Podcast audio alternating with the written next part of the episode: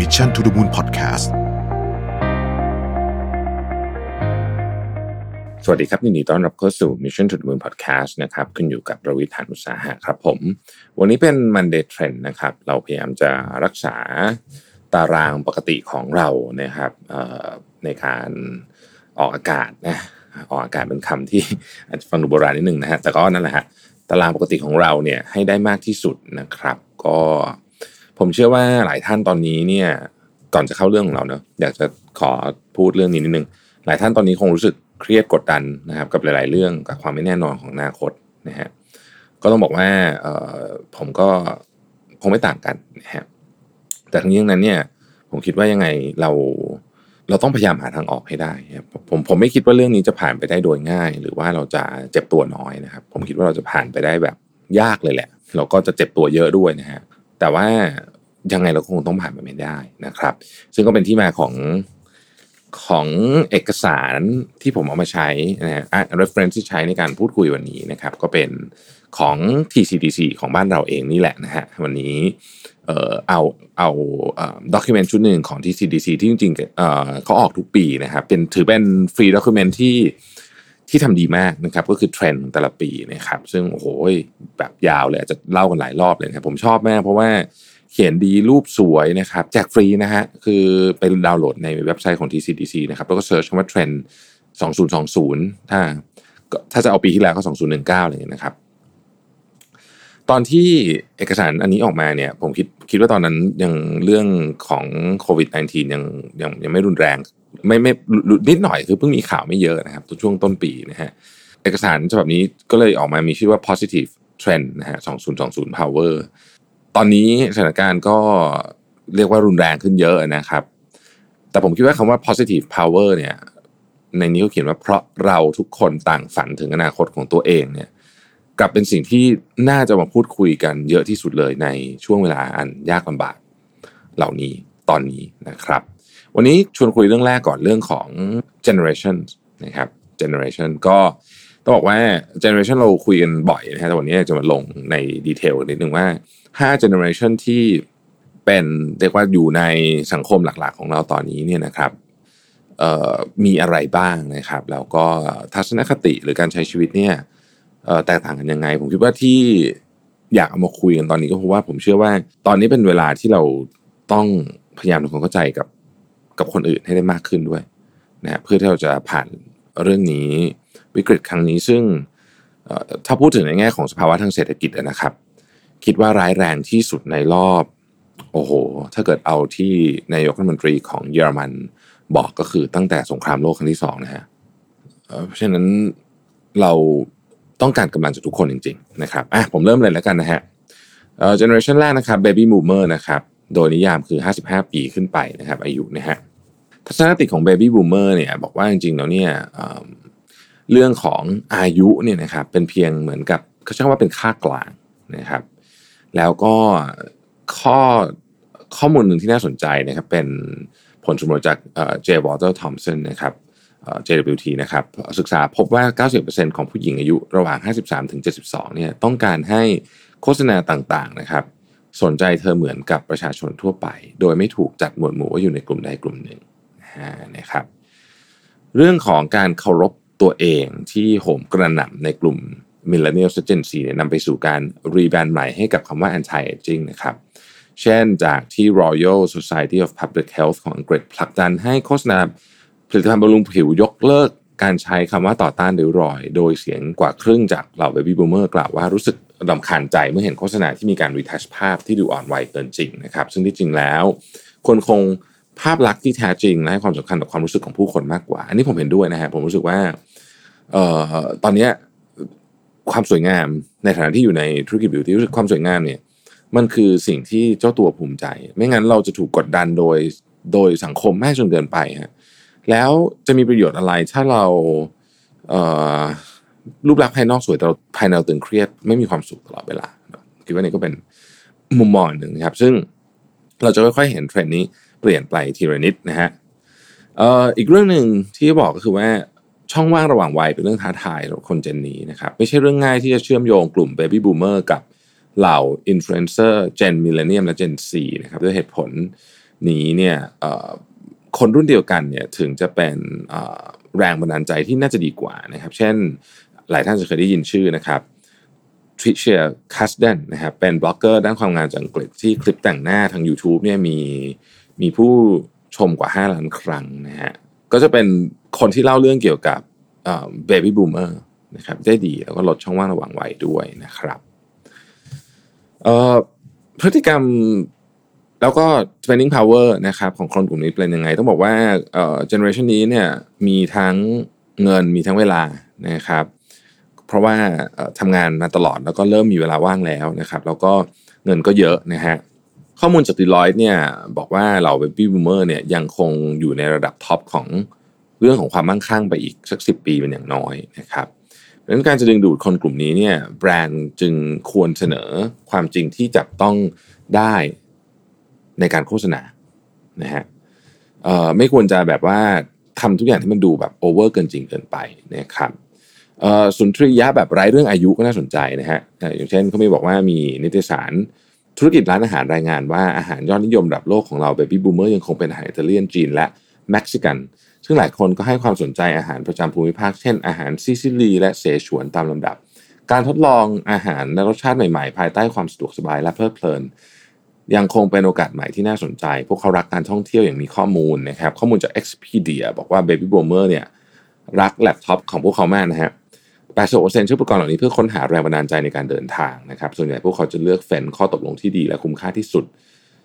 สำหรับการจ่ายต่อครั้ง พร้อมทั้งยังมีการจัดลำดับความสำคัญของงบประมาณก่อนเดินทางด้วยนะฮะสิ่งอำนวยความสะดวกที่เหล่า Baby Boomer ต้องการนะครับบอกว่า Gen ที่มักถูกละเลยในด้านนวัตกรรมเทคโนโลยีนะครับคือ Generation นี้แหละนะฮะอย่าลืมว่าเงินก้อนใหญ่ภายหลังเกษียณกำลังต้องการ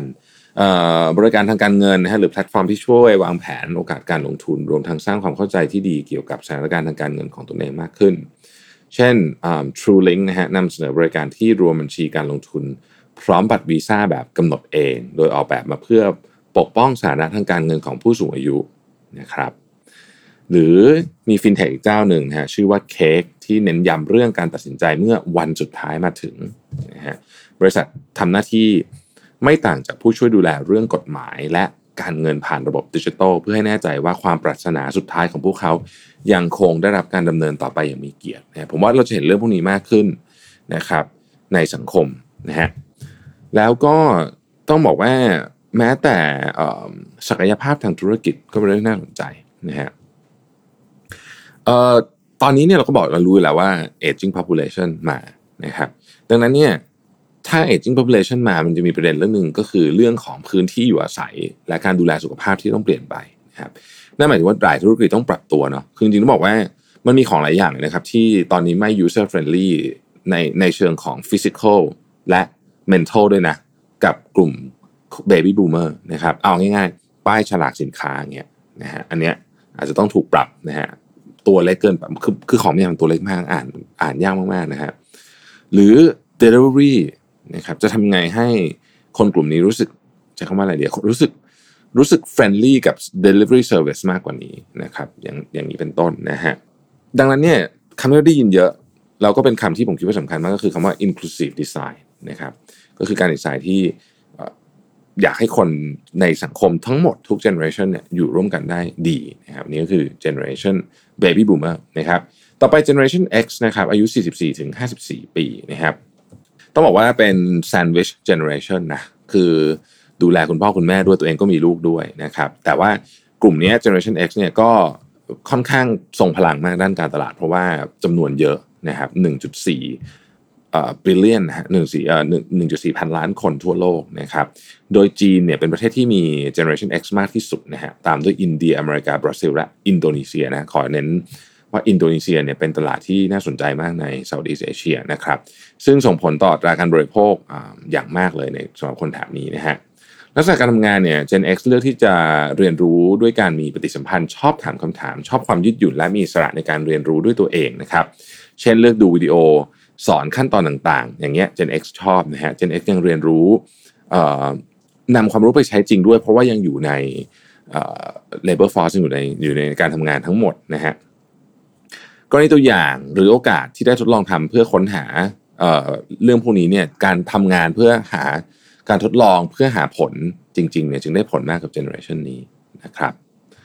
พฤติกรรมต่างๆของ Gen X นะฮะ Gen X นี่ได้ก็เป็นเจนที่ใช้จ่ายเยอะมากเมื่อเปรียบเทียบกับเจนอื่นนะฮะและแบรนด์ต่างๆกว่า 54%เนี่ยบางทีมองข้ามเจนนี้ไปซึ่งน่าเสียดายมากนะฮะมีคนหนึ่งที่เป็นผู้บริหารระดับสูงของ Digital Studio บอกว่าเจเนอเรชันนี้เนี่ยอาจจะเป็นกลุ่มที่ต้องใช้คำว่า มีพลังทั้งเรื่องการใช้จ่ายการดูแลครอบครัวตลอดจนเป็นคนตัดสินใจด้วย ก็คือพูดง่ายๆคืออยู่อยู่ใน position of power ในการตัดสินใจนะครับเรียกว่าอาจจะเรียกว่าเป็นศูนย์กลางเลยก็ได้นะครับเพราะว่าถ้าดูในองค์กรก็จะเป็นคนตัดสินใจว่าจะซื้ออะไรเข้าจะจะอะไรอย่างเงี้ยเข้ามาใช้ ในครอบครัวก็เป็นคนตัดสินใจให้ครอบครัวเหมือนกันนะครับเพราะฉะนั้น Gen นี้แหละจึงเป็น Generation ที่ hold power ของการจับจ่ายไปมากที่สุดนะครับ Gen X เป็น Gen ที่ใช้จ่ายเงินมากที่สุด ใช้เวลาออกรับประทานอาหารนอกบ้าน หรือใช้จ่ายเพื่อความบันเทิงนะครับรายงานจาก U.S. Department of Labor เผยว่า Gen นี้สร้างรายได้ให้กับร้านอาหารมากถึง 23%นะครับโดยเฉลี่ยพวกเขาออกไปทานข้าวนอกบ้านถึง 8 ครั้งต่อเดือนนะฮะเจนนี้เนี่ยจะเดินทางโดยดูข้อมูลค่อนข้างเยอะนะครับ อ่านรีวิวนะฮะอะไรต่างๆ พวกนี้นะครับ ก่อนตัดสินใจจอง 85%ของเจนนี้อ่านรีวิวของสถานที่ท่องเที่ยว นะฮะก่อนตัดสินใจและ 70%ของ Gen X นะครับใช้ความต้องการของครอบครัวเป็นศูนย์กลางนั่นเองพูดง่ายๆคือว่าคนที่มีอิทธิพลนะครับต่อการเดินทางคนกลุ่มนี้คือครอบครัวของเขานะครับ เน้นสร้างความสุขให้กับสมาชิกทุกคนอย่างเท่าเทียมตลอดทริปนะฮะแล้วก็เป็นกลุ่มคนที่ชอบสถานที่ท่องเที่ยวที่มีความ sophisticated เช่น พิพิธภัณฑ์สถานที่ทางประวัติศาสตร์ศิลปะและวัฒนธรรมนะครับ สิ่งที่ต้องการนะครับโดยตารางชีวิตที่ วุ่นวายนะฮะทำงานเยอะนะครับ ดังนั้นสิ่งที่เรียกว่ามี time หรือว่าช่วงเวลาที่เป็นช่วงเวลาส่วนตัวเนี่ย จึงเป็นของที่มีค่ามากนะฮะนำไปสู่การวางแผนให้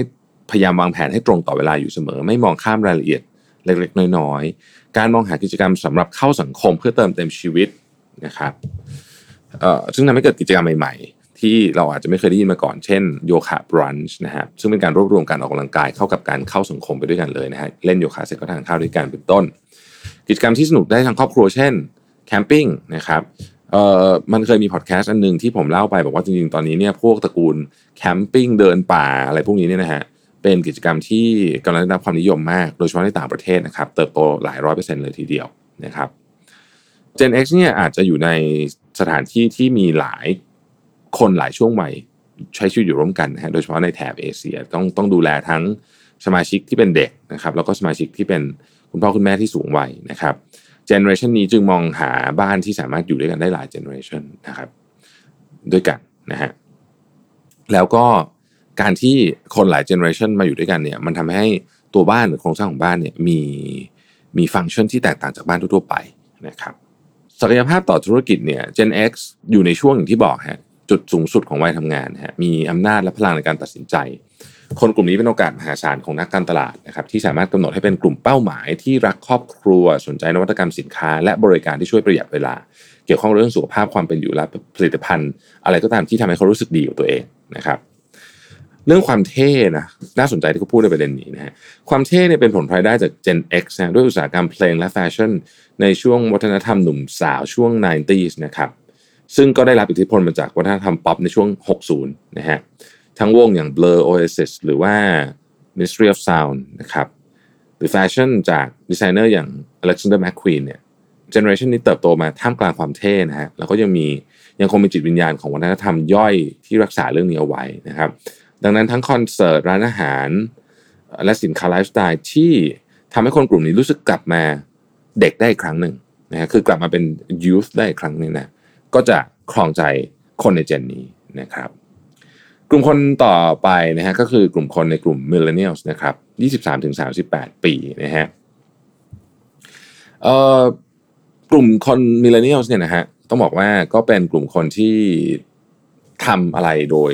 ไม่ยึดกระแสหลักนะครับเป็นเป็นมนุษย์กลุ่มที่มีสิ่งเรียกว่าโจโมนะครับ the joy of missing out นะฮะสามารถ เติมเต็มทุกวันได้แม้ไม่ออกจากบ้านเสพความบันเทิงจากโลกออนไลน์นะครับ สร้างกิจกรรมเสริม wellness อะไรแบบนี้เนี่ยนะฮะตั้งแต่การ delivery อาหารดีๆ มารับประทาน หรือว่าเลือกสรรปฏิบัติผิวพรรณนะครับ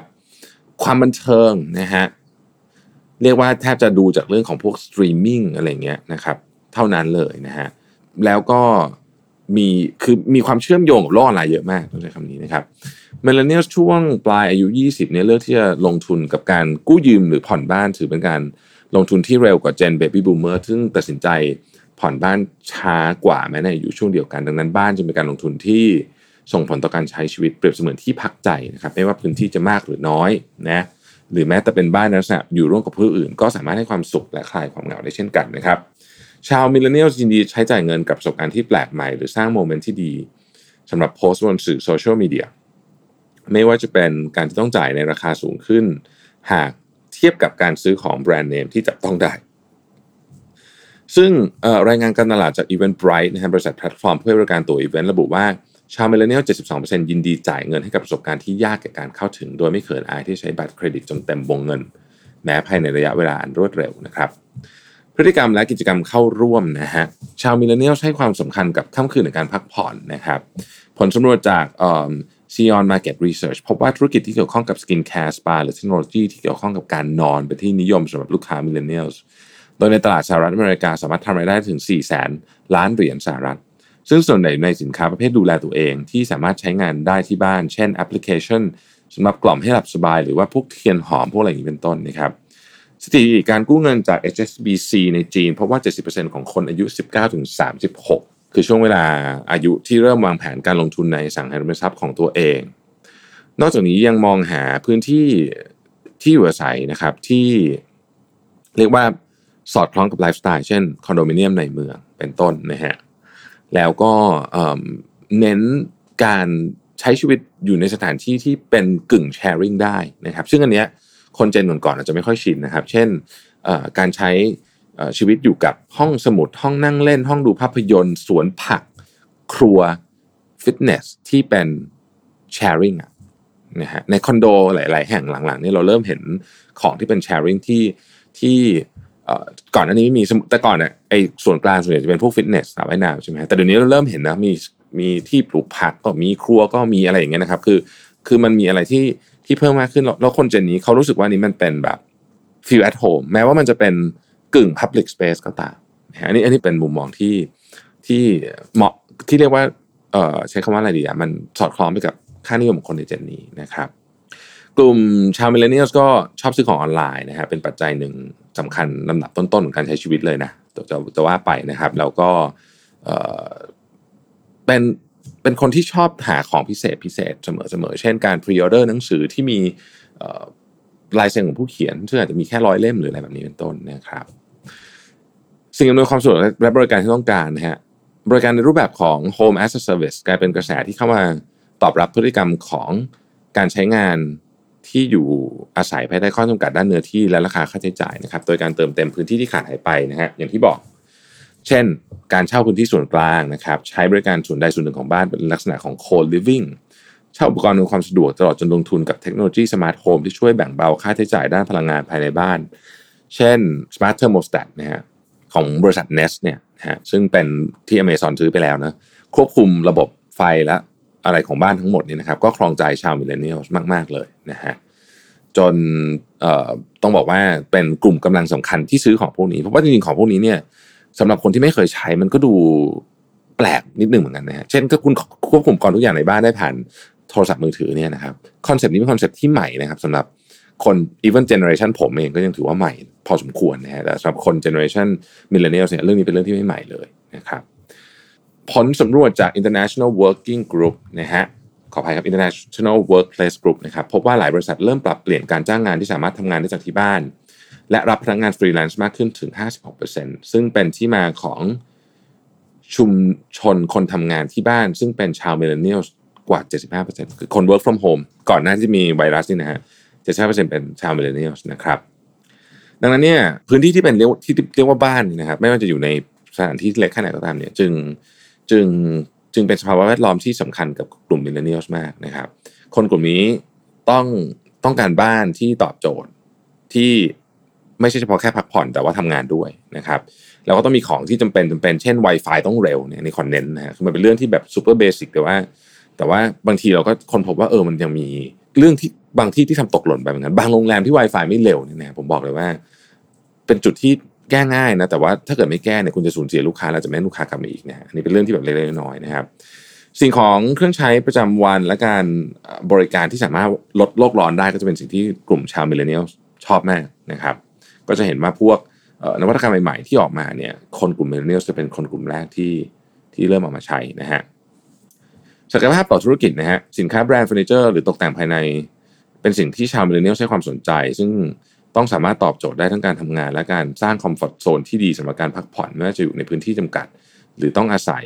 ร่วมกับคนเจเนอเรชันอื่นนะครับร้านค้าต้องตอบตอบโจทย์เรื่องของการสร้างบรรยากาศ feel at home นะฮะเขาจะชอบมากนะครับชาว millennial ขึ้นชื่อเรื่องการปรับตัวเข้ากับคนเจเนอเรชันอื่นได้ดี อันนี้น่าสนใจนะฮะและยินดีจะเข้าร่วมอยู่กับคน เจเนอเรชันอื่นๆ ในบริบทต่างๆ ดังนั้นธุรกิจที่เข้ามารับพฤติกรรมเหล่านี้คือของที่เป็นแชร์ทั้งหลาย share living co-living co-working ride sharing ต่างๆ เหล่านี้เป็นสิ่งที่คน millennial ไม่ได้รู้สึกเขินอะไรในการใช้เลยนะครับ เรื่องราวของผลิตภัณฑ์ตั้งแต่วัตถุดิบจนกระทั่งสำเร็จเป็นสินค้านะ story of product เนี่ยก็เป็นสิ่งที่สิ่งที่คน millennial สนใจมากๆนะครับ สินค้ามือสอง สินค้าที่ รู้สึกว่าเออถ้าไม่จำเป็นไม่ต้องซื้อของใหม่ก็ได้ ฉันใช้ของนี้ก็ได้เพื่อที่จะลดคาร์บอนฟุตปรินต์นะครับก็เป็นของที่คน millennial ชอบ และถ้าเขาชอบอะไรเขาจะรีวิวและบอกต่อบนโซเชียลมีเดียนะครับ Generation Z นะครับ Generation C คือคนอายุตั้งแต่ 4 ถึง 24 ปีนะฮะเจเนอเรชันนี้คือผู้บริโภคที่ใจกว้างที่สุดนะครับกับการรับสิ่งแปลกใหม่ หรือการเปลี่ยนค่านิยมใหม่ รายงานจาก Paul Research Center ระบุว่า Gen Z 35%ในสหรัฐยินดีจะเปลี่ยนแปลงคำนำหน้าชื่อเลยนะ ซึ่งเดิมถือเป็นคำระบุเพศที่ถูกนิยามความเป็นตัวตนไว้นะครับโดยเลือกใช้คำนำหน้า หรือเรียกบุคคลอื่นด้วยสรรพนามนะฮะได้นะครับ อาจจะดูเป็นเรื่องไม่น่าเชื่อว่าไวยากรณ์อังกฤษที่ใช้กันมายาวนานจะเปลี่ยนแปลงได้นะครับ แต่ไม่ใช่เรื่องยากสำหรับการเปลี่ยนแปลงนี้เพราะในปี 2020 เนี่ยจำนวนของเด็ก Gen Z เนี่ย เติบโตขึ้นอยู่ราว 40%นะฮะคิดเป็น 4,000 ล้านคน นับเป็นจำนวนที่สามารถความเปลี่ยนแปลงอะไรก็ได้ให้กับโลกนี้นะครับ Gen Z วางแผนการใช้ชีวิตไม่ต่างจากชาวมิเลเนียลนัก โดยเฉพาะการวางแผนเรื่องการเก็บเงินซื้อบ้านหรือสังหาริมทรัพย์ เพื่อเป็นการลงทุนสำหรับชีวิตในระยะยาวนะครับรายงานจากซีโร่ระบุว่า Gen Z 86%เลือกมองที่อยู่ที่อาศัยใกล้โรงเรียนและที่ทำงานเพราะต้องการประหยัดค่าเดินทางประหยัดเวลาในการเดินทางนะครับ นอกจากนี้ยังคิดหาเงินตั้งแต่อายุยังน้อยนะฮะไม่จำเป็นต้องรอเรียนจบ รวมถึงมีทัศนคติเรื่องการเรียนต่อและการทำงานที่แตกต่างจากเจเนอเรชันก่อนๆมาก ตรงที่เด็กวัยนี้ไม่แยกการเรียนกับการทำงานออกจากกันเพราะถือว่าเป็นเรื่องเดียวกัน ถือว่าการเรียนคือเส้นทางสู่ชีวิตการทำงานดังนั้น หากความรู้ความชอบของตัวเองในช่วงวัยเรียน สามารถหาเงินได้ก็ลงมือทำงานได้เลยนะครับในเจเนอเรชันนี้ยังต้องเรียกว่าเป็น age of digital overload นะฮะคือมี มีสถานะทางโซเชียลมีเดียที่ที่เยอะมากแล้วก็ท้าทายนะฮะกับวิถีชีวิตมากเพราะว่าใช้เวลาอยู่บนโซเชียลมีเดียถึง9-10 ชั่วโมงต่อวันเลยนะฮะมีจำนวน 60%ที่ใช้โซเชียลมีเดียแบบที่ต้องเช็คตลอดเวลานะครับไม่งั้นจะรู้สึกว่าตัวเองแบบเครียดหรือว่าวิตกกังวลเลยแหละนะฮะคือติดมือถืออย่างมากว่างั้นเถอะนะครับพฤติกรรมและกิจกรรมการเข้าร่วมนะฮะแคมเปญหรือแพลตฟอร์มที่เกี่ยวข้องกับการเพิ่มคุณค่าในตัวเองนะครับเพิ่มความมั่นใจในตัวเองเนี่ยจะ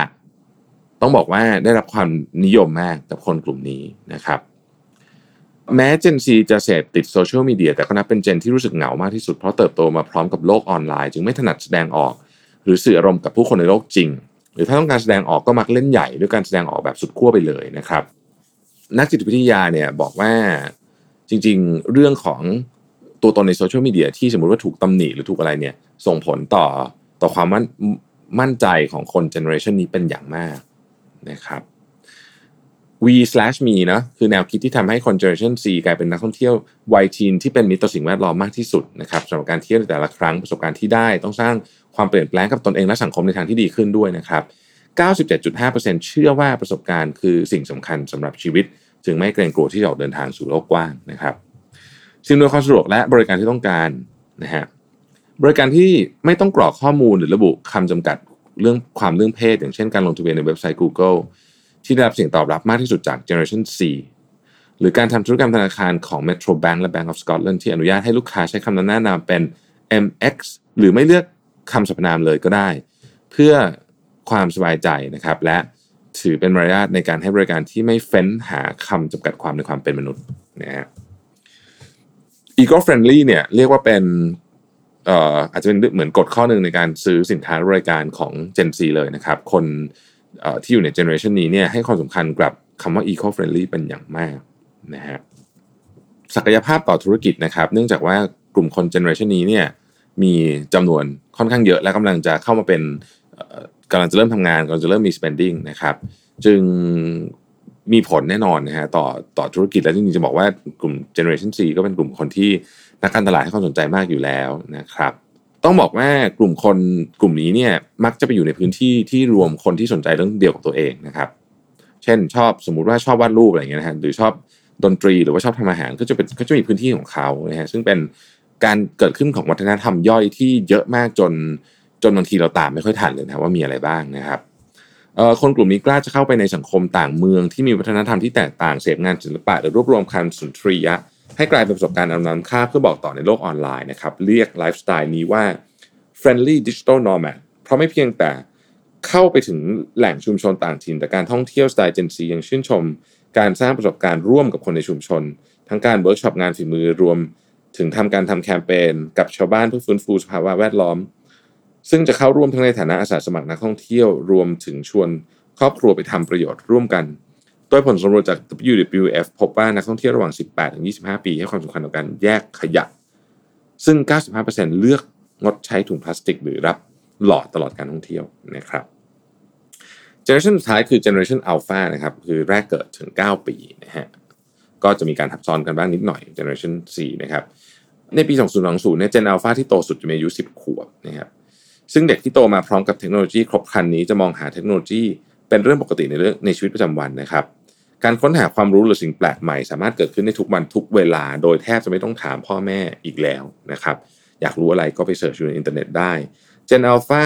ส่วนหนึ่งคือส่วนผสมที่ลงตัวของพ่อแม่เจน millennial ซึ่งถือว่าเป็นเจเนอเรชันที่เปิดกว้าง เรื่องเพศมากที่สุดหากเทียบกับเจนอื่นๆนะครับ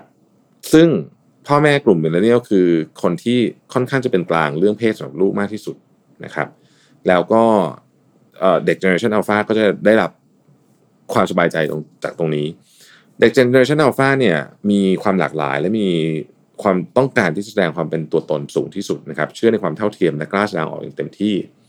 เจนอัลฟาเป็นเจเนอเรชันแรกที่ถูกปลูกฝังเรื่อง well-being ตั้งแต่วัยเด็กนะครับเพื่อมุ่งหวังให้เด็กมีคุณภาพชีวิตที่ดีในอนาคตเด็กเจเนอเรชันอัลฟาจึงสามารถปรับตัวและรับกับกิจกรรมเชิงจิตวิทยาได้ดี เช่นอาหารออกกำลังกายนะครับ หรือแม้แต่นั่งสมาธิตั้งแต่อย่างเด็กนะฮะ